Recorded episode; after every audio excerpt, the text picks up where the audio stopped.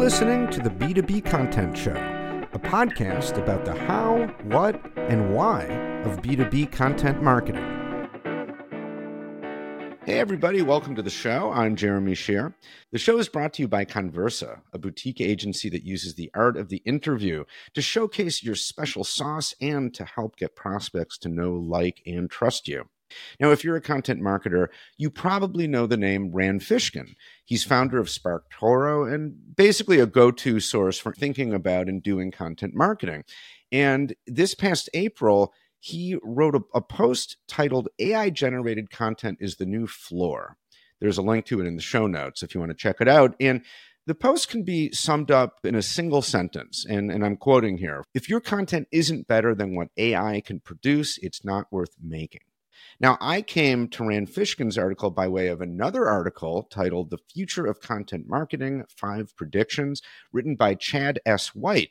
Chad is head of research for Oracle Marketing Consulting and an expert on email marketing, and the author of the book Email Marketing Rules, which is now in its fourth edition.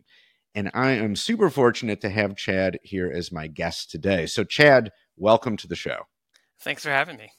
So let's get right into it. Now, in your article, responding to Rand Fishkin's article, uh, and again, the claim being that content marketers shouldn't publish stuff that's not better than what AI can produce. I think that you generally agree with that.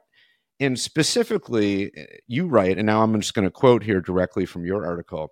You write that, quote, to be successful, content marketers will need to rise well above that fray with timely content, unique examples, original research, novel ideas, and compelling, authentic, and trustworthy voices. So there's a lot packed into that one sentence, and I want to try to unpack it a little bit. First, starting broadly, how is what you just described, how is that kind of content better than what AI can generate? Sure. So I think one of the key challenges in this kind of new age of generative AI is to produce content that people can't easily get elsewhere. I guess to put it another way, brands need to create unique content if they want to stand out in search engine results and more importantly in the minds of consumers. And that's because generative AI is going to allow brands to pretty easily create decent content on well covered topics. And I think that's that new floor that Rand Fishkin is talking about. Is that you're going to be able to very easily create decent content on well covered topics, of which obviously there are many, many, many, uh, depending on your industry. Being timely or newsy is one of the ways to rise above that floor, especially since most large language models and LLMs currently don't know anything really about what's happened in the past year or two. Obviously, that'll change in the future, but right now, being timely is definitely important, a way to rise above that fray. Having really novel ideas or a really unique point of view on a topic is another way to differentiate your content. And when you use those two approaches, you can pretty much avoid competing with AI content completely. But that said, it's not about necessarily avoiding it completely because there are a lot of uses for AI generated content. I speak to a lot of people. Certainly, you need to write about well tread topics, and sometimes using AI to get a feel or a good starting point makes a lot of sense.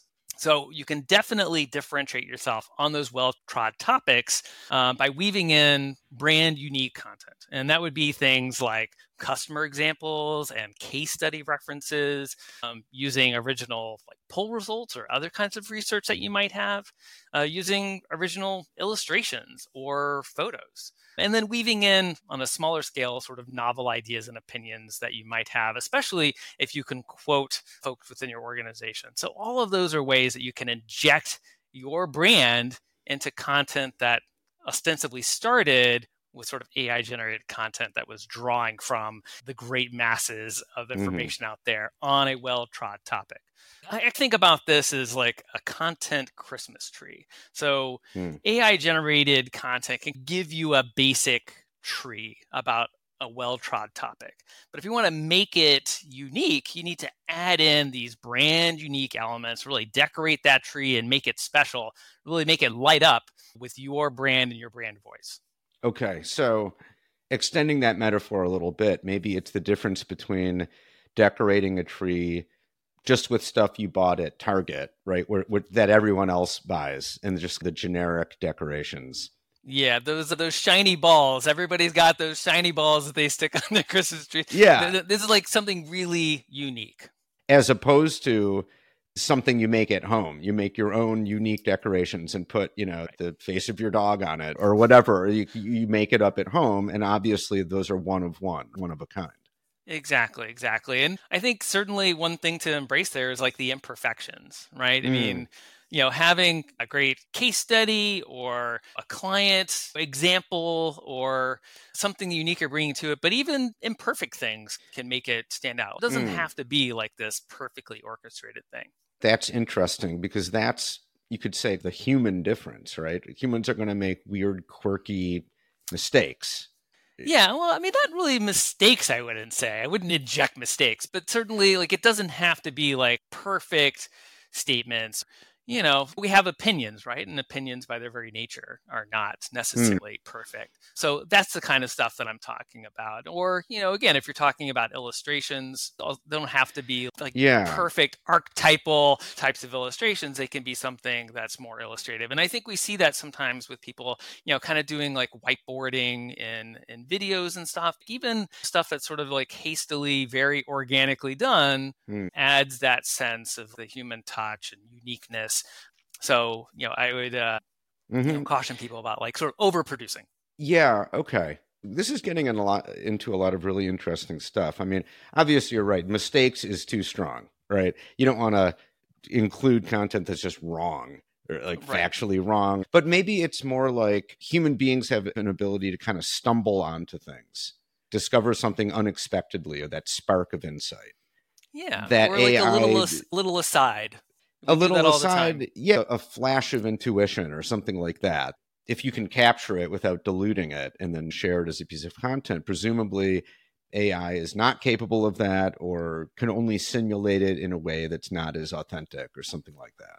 Yeah, absolutely. Yeah. So, and I think you get to this also in your article, and I want to quote a little bit more because I'm especially intrigued by the phrase, and now I'm quoting you directly compelling, authentic, and trustworthy voices. And I think you make the point that it's trust, really, that is at the core of this. So, what does that look like to you? Like these compelling, authentic, trustworthy voices. What do you have in mind? Or, like, what are some examples of that? I think it all comes down to having a point of view, like a hmm. vision that you're inviting others to take part in.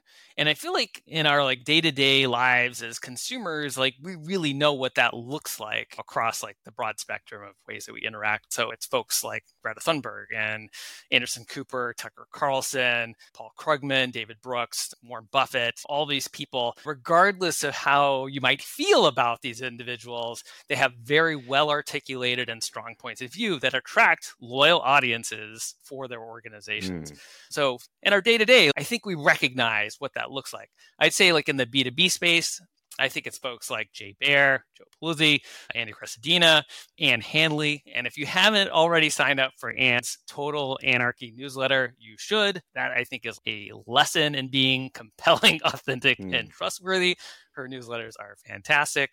You know, in the email marketing space uh, that I live in, there are absolutely certain people I pay extra attention to Jeanne Jennings, Ryan Phelan, Kath Pay, Matt Vernhout. I think a lot of it is people. You see me listing people. Yeah. I think the voice is people for the most part, but I do think there are some brands who have a voice of their own that also transcend. And we think we know what that looks like as well.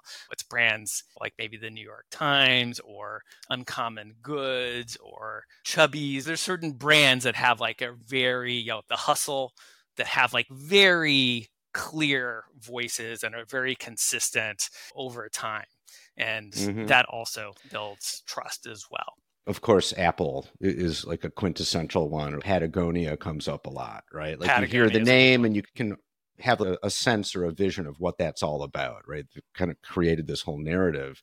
And so when we like going back to like in the B2B space, going back to our core point, the point being that the stuff that generative AI can produce is typically like decent, I think is the word used, right? So it's, but maybe what it's lacking is that distinctive voice then. Like it's the style where you can really differentiate your brand or, or yourself if you're posting on LinkedIn or whatever from the more generic stuff that AI tends to create because of the way that it works with probability. Does that make sense?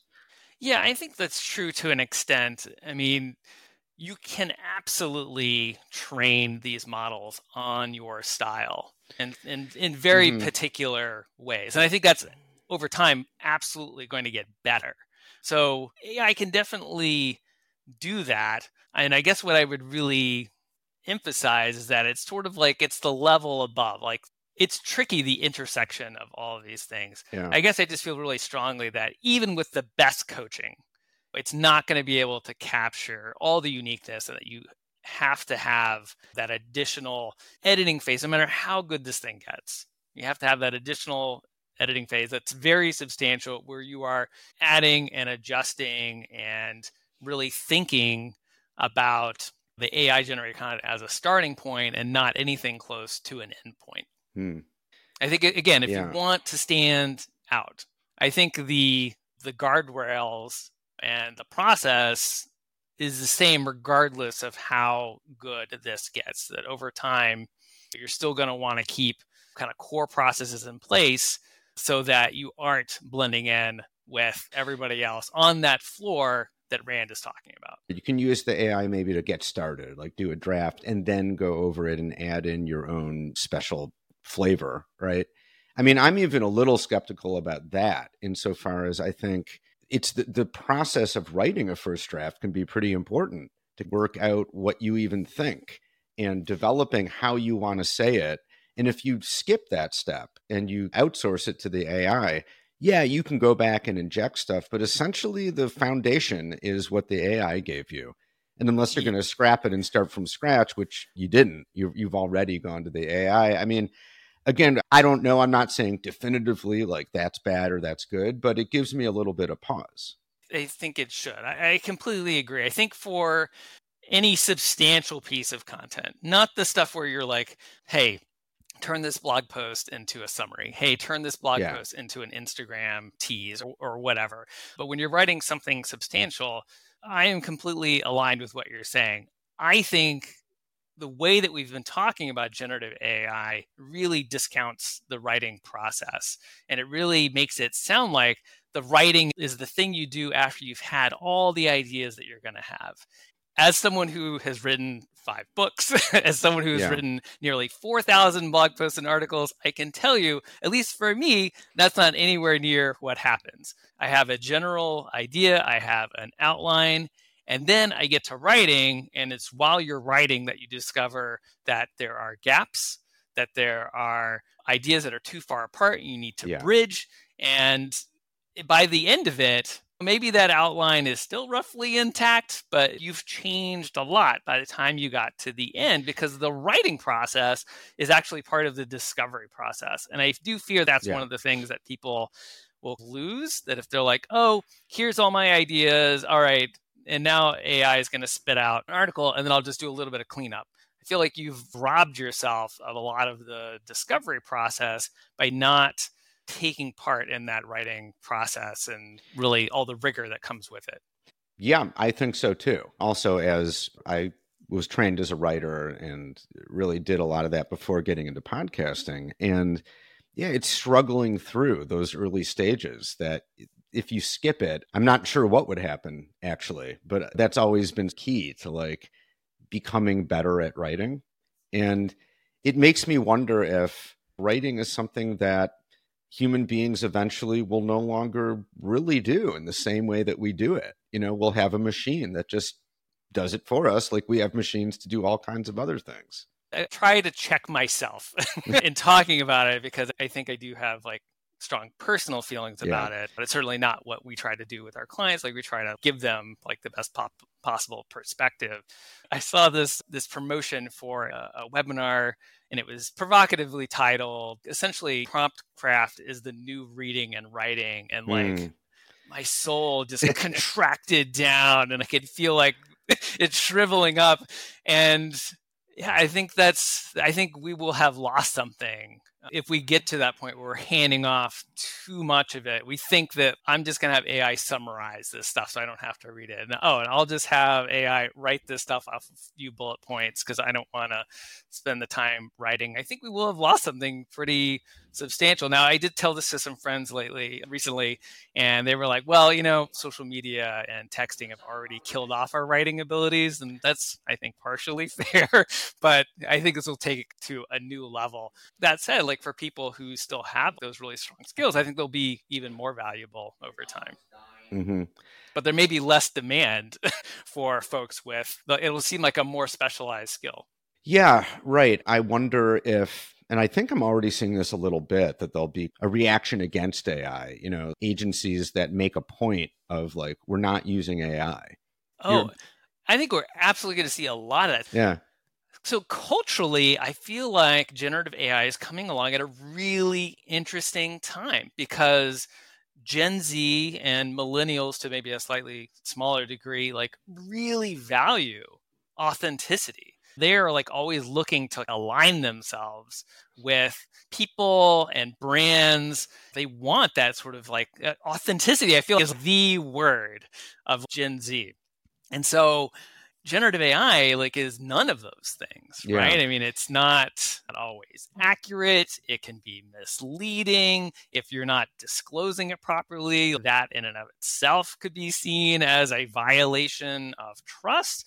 And I think in the same way that brands like Apple have really aligned themselves around privacy, I think there's going to be brands that align themselves around using generative AI ethically and brands that like eschew it completely as part of their brand, saying that, you know, they emphatically don't use generative AI. And I think there will be some consumers that will very happily pay more for products and services that come from companies that refuse to use it and make yeah. you know and proudly so. Although it's again it's so hard to predict right? Because we just don't know what this stuff is going to look like even a few years from now. And if if it's shown that whatever ver- versions of ai emerge in the future are can boost your bottom line boost revenue then maybe that'll be enough to if in fact that's the case then maybe that'll win out. Or it's probably going to be a combination of things right?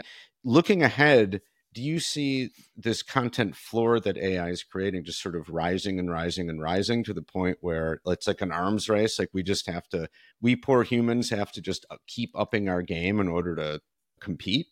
Yeah, so I, I do think that's true. I think over time it is going to get better and better. Microsoft alone has pledged or is in the process of investing $10 billion in yeah. generative AI. And that's on top of everything they've already invested. And that's just Microsoft. So there is a lot of money that's being invested into these models. They are absolutely going to get better.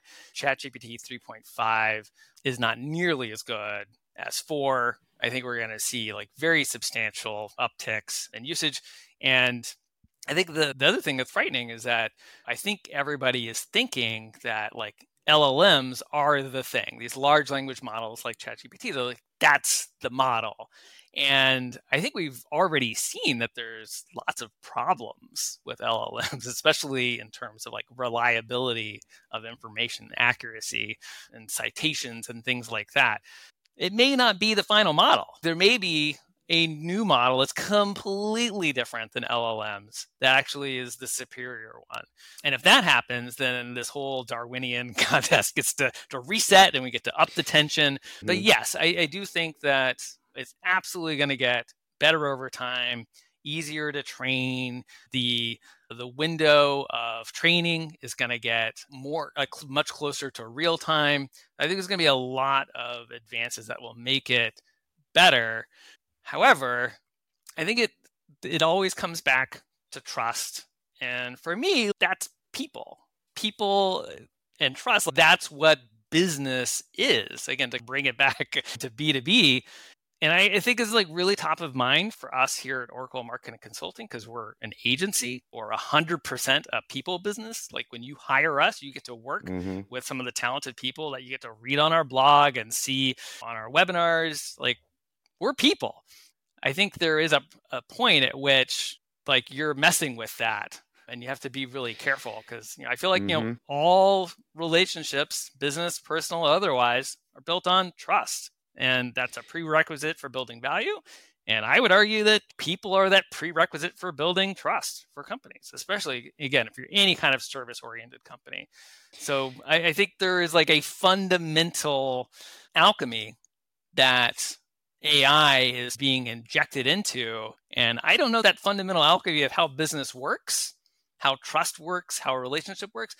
I don't know what degree you can inject generative AI into that before you start to break it and cause real crises of trust. You think about writing, I think a lot of B2B brands are excited to use generative AI to do like cold outreach emails. Mm-hmm.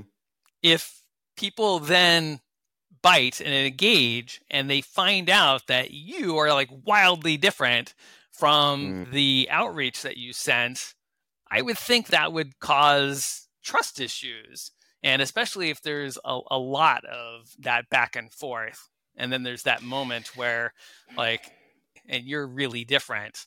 Mm-hmm. What does that say? I think some people will feel like that's disingenuous, at least, and perhaps much worse. Mm-hmm. Because in the end, again, all business is people. That's who we're signing contracts with. That's who we're doing. Yeah. There, I think, are some exceptions to that rule, but I think for the vast majority of brands, that's what it comes down to. And so I, I think mm-hmm. that's the the balance that we're going to be really struggling with over time. And again, I think this is going to be a big cultural issue. Congress is already thinking about getting involved and they're not the best at all at yeah. regulating technology or even understanding technology. But I think even they recognize how disruptive this could be. Mm-hmm. And there's this balance between efficiency, which generative AI can definitely offer that. But then there's all of these other issues around trust and authenticity and representation that yeah. are super, super important. Yeah, for sure. Like you're, you're maybe we could call this the Wizard of Oz effect. You know what you're describing when the wizard steps out from behind the the mechanism, right? That's pretty old reference. Maybe we need a more modern one. I'm not sure, but yeah, I guess time will tell, right? Because it could also just as easily be a scenario where the AI evolves to become less weird or like less grating and m- more subtly integrated, and we all become used to it. And it's not as shocking. It's not taken as some sort of deception. Oh, whoa, I've been interacting with an AI and now it's the real person. You know, like maybe they'll just be this hybrid thing. It's hard to know. But in any case, Chad, there's so much more we could unpack here but we'll save that for part two. But one final question What's the best way for people to connect with you? Sure. You can find me at emailmarketingrules.com. That's the best place. Okay, excellent. And you're on LinkedIn, of course. We'll put your contact info in the show notes along with some links to the books you've written and to uh, where you work at Oracle Marketing. Chad, thank you so much for a really stimulating discussion. I uh, I can say this is one good example of something that I'm not sure AI can do yet. Just have a really good discussion like this, person to person, just kind of thinking out loud, spitballing. I hope that never goes away. I hope so too. Not to burst your bubble too much, but I was reading just the other day about how you can very easily now train generative AI on a person's voice, and you can mm, write course. up a script, and you can have the script read in that person's voice. But right, right. But, well, uh, I think that also brings up like these issues of: Are you accurately representing things? Are yeah. you deceiving people? The example that was presented to me was that, oh, let's say your CEO like doesn't like to talk mm. uh, all that much you could record their voice you could script them and, and then they mm-hmm. could sign off on it like is that the same thing? I'm not it's, sure that it is. Right. I, I mean, that it, might... that's edging into like sci-fi territory that we're just not. We have no frame of reference for that yet. By the way, I thought you were. I thought you were going to say not to burst your bubble, but I am an AI. You've been talking to Chad GPT. oh, that would have been a great reveal. No, that would have been a great and sad reveal, but no, it's really me. I right. don't plan to use generative AI in that way for sure but you're right. I mean, there's definitely a lot of thorny ethical, semi-moral questions. I mean, and I think transparency is going to be really key. And I think that's where people actually going to get really tripped up because they're going to really twist themselves up and not to reveal and not to be transparent about their usage. Yeah. And then they're going to get found out. It's always mm-hmm. the cover up. But so I feel like that's the thing that's going to be really important. Whereas if you're chatting with a chatbot and they don't hide that, but once you start to hide it, mm. that's when it becomes problematic. That's when right. trust gets breached. That's when people start to rebel and, mm-hmm. and feel tricked. Like you got to respect people. They're really smart.